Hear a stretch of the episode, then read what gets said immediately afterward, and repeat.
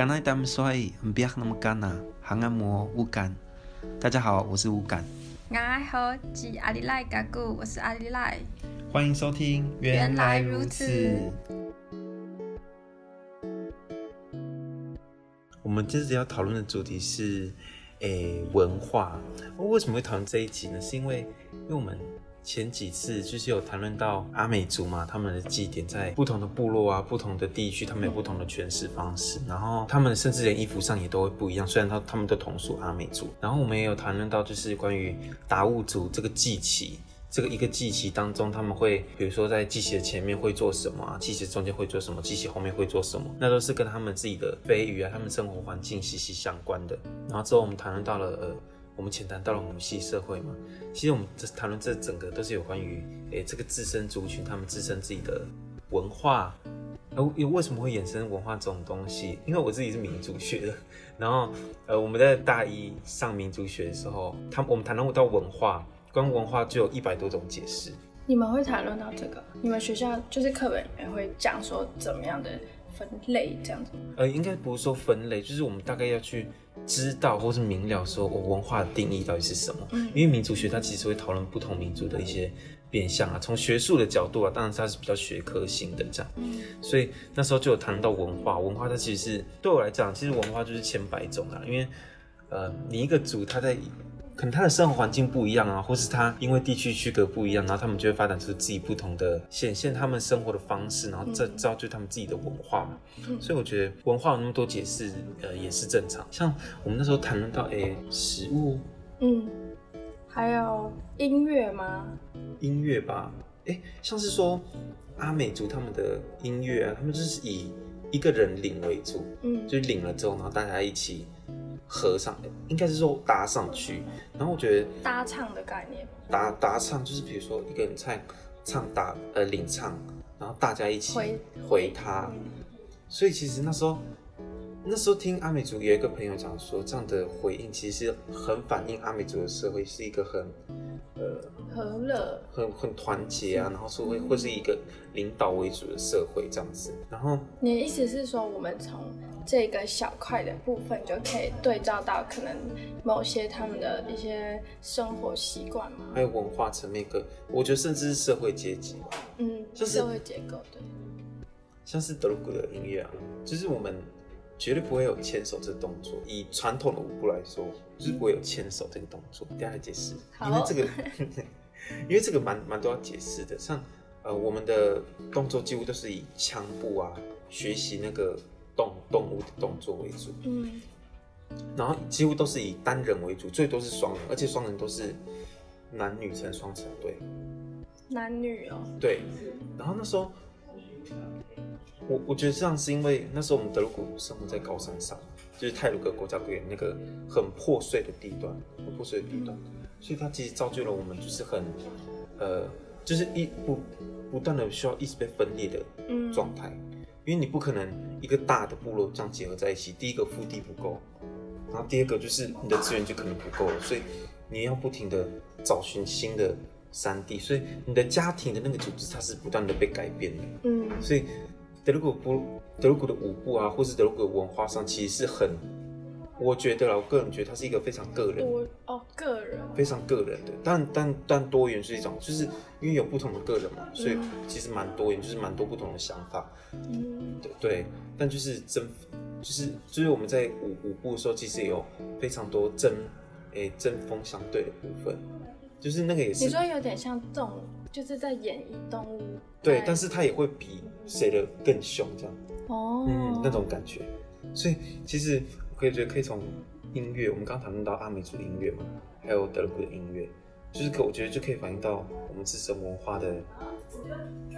表征吗？可以这样讲，对，我觉得可以这样讲表征。那如果讲到音乐，是不是就会讲到乐器啊？有没有什么是阿美族或者是德鲁古会比较常用的？常出现的乐器，德古最有名的乐器就是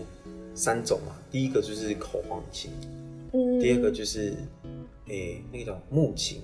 就它它是五个节五个音，但我现在忘记五个音是什么。啊，其实不是重点。我我不太了解阿美族，因为本身自己是泰鲁格，然后不太了解其他族乐器，但是呃，几乎都是以敲打或是弹奏那种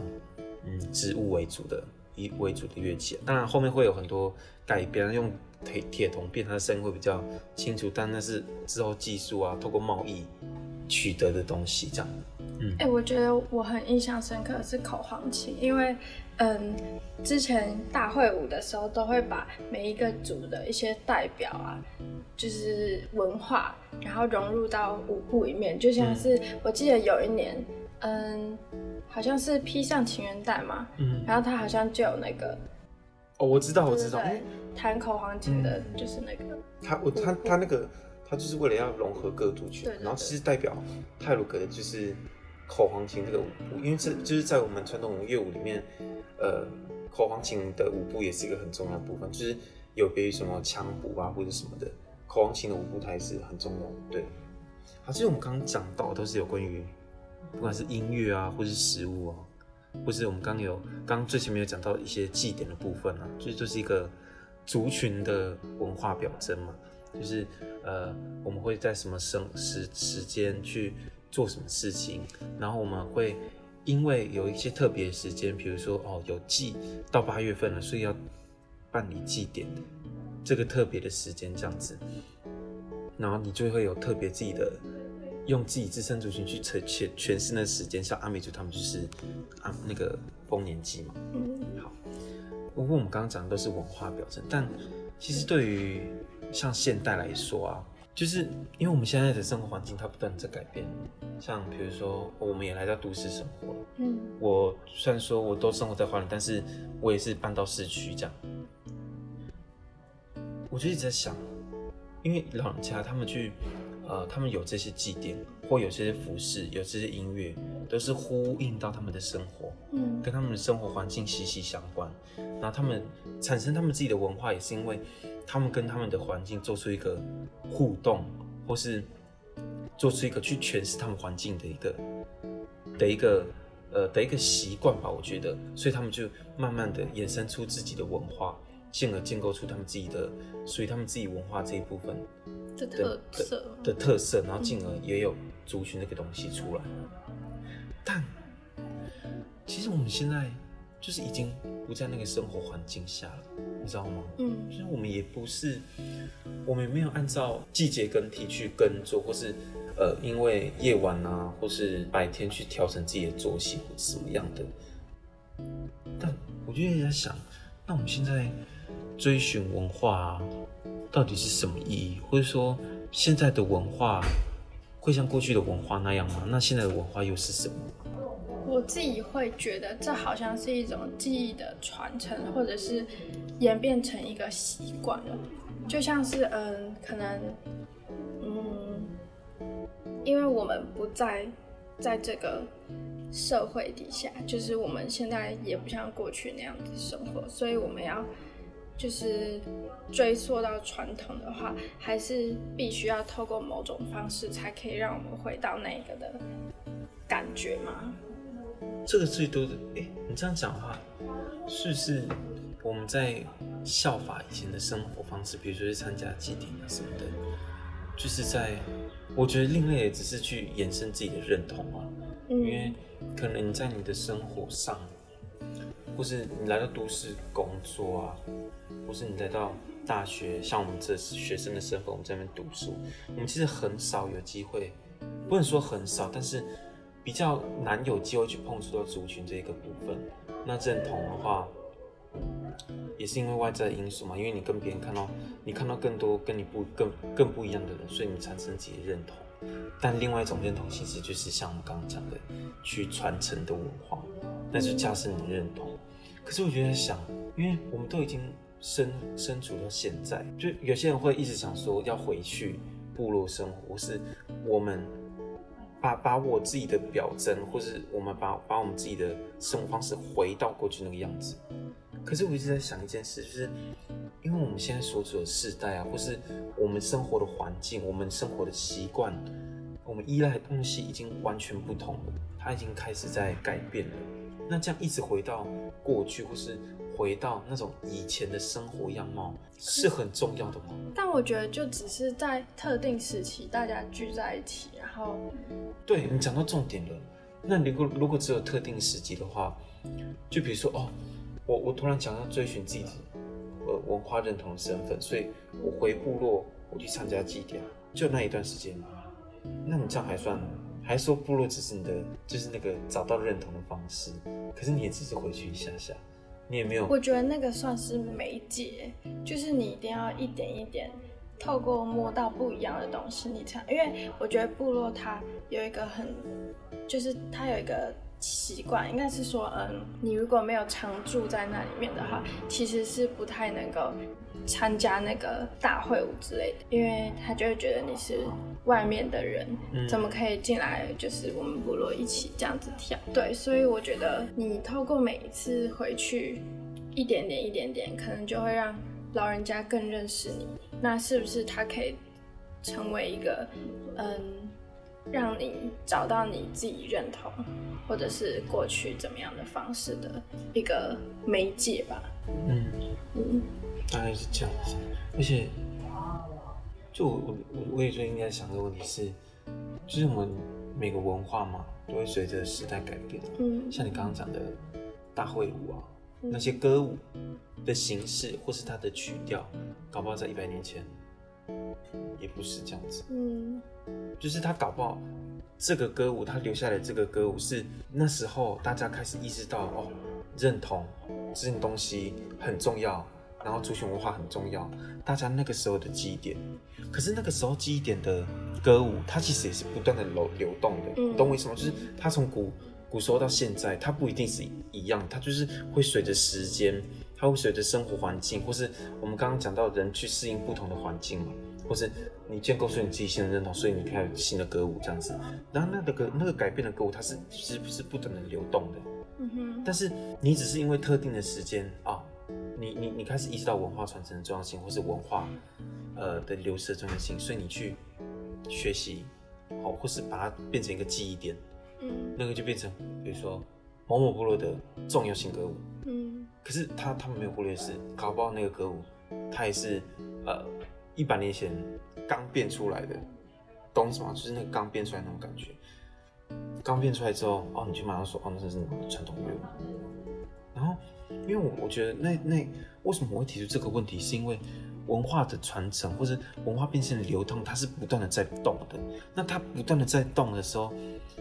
就代表这个文化有活着。我觉得啦，这就代就代表这个文化有活着。那为什么会变迁流动？是因为这些人有这样的记忆，他去可能去创作，或是他可能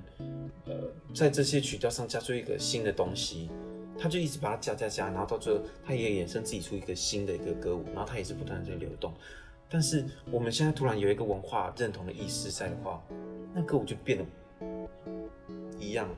它就是没有在流动。哦，我懂你意思，就是会一直想要遵循那一个方法。对对对，但是我觉得没有忽略到的是，那个文化它其实要动，或是它要活着，最好的方式是，就是。就是我，我不能讲说去做创作啊，或者什么的，只是说现在的歌舞的形式就是被定住了。我觉得这就有两种说法，一种说法就会觉得说，像你讲，你觉得这样子就是这样子在滚动的过程中是流动的，那可是可能会有另一半的人觉得说，我在追寻的那个样貌，我一直在追的传统的样子，嗯。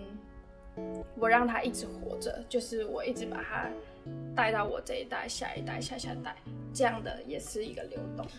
因为我刚刚为什么会提出这个问题，是因为你会流动，就代表你还在这个文化里面。嗯。但是你只会用特定歌曲去背诵的话，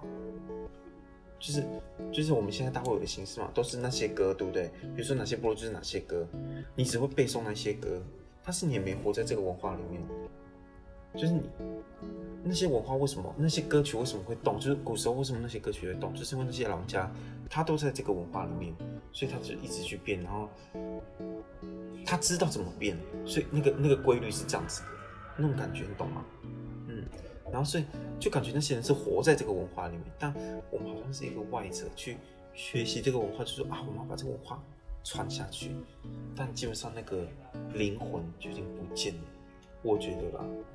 就对我们现在来讲，那个灵魂就已经不见。但我不，我不是说传承不好，只是对我来讲，这是值得让我反思的部分。就是我在传承我们的歌舞或是怎样的时候，我们一定要按照那个祭典形式吗？或是我只能按照这个祭典的形式，是不是就代表我自己的不足？我自己啊，以我本身经验来说，就代表我自己的不足，因为我没办法让它流动，我没办法让它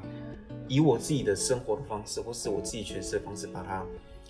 做改变，或者说把它流动下去。嗯，就感觉这个文化，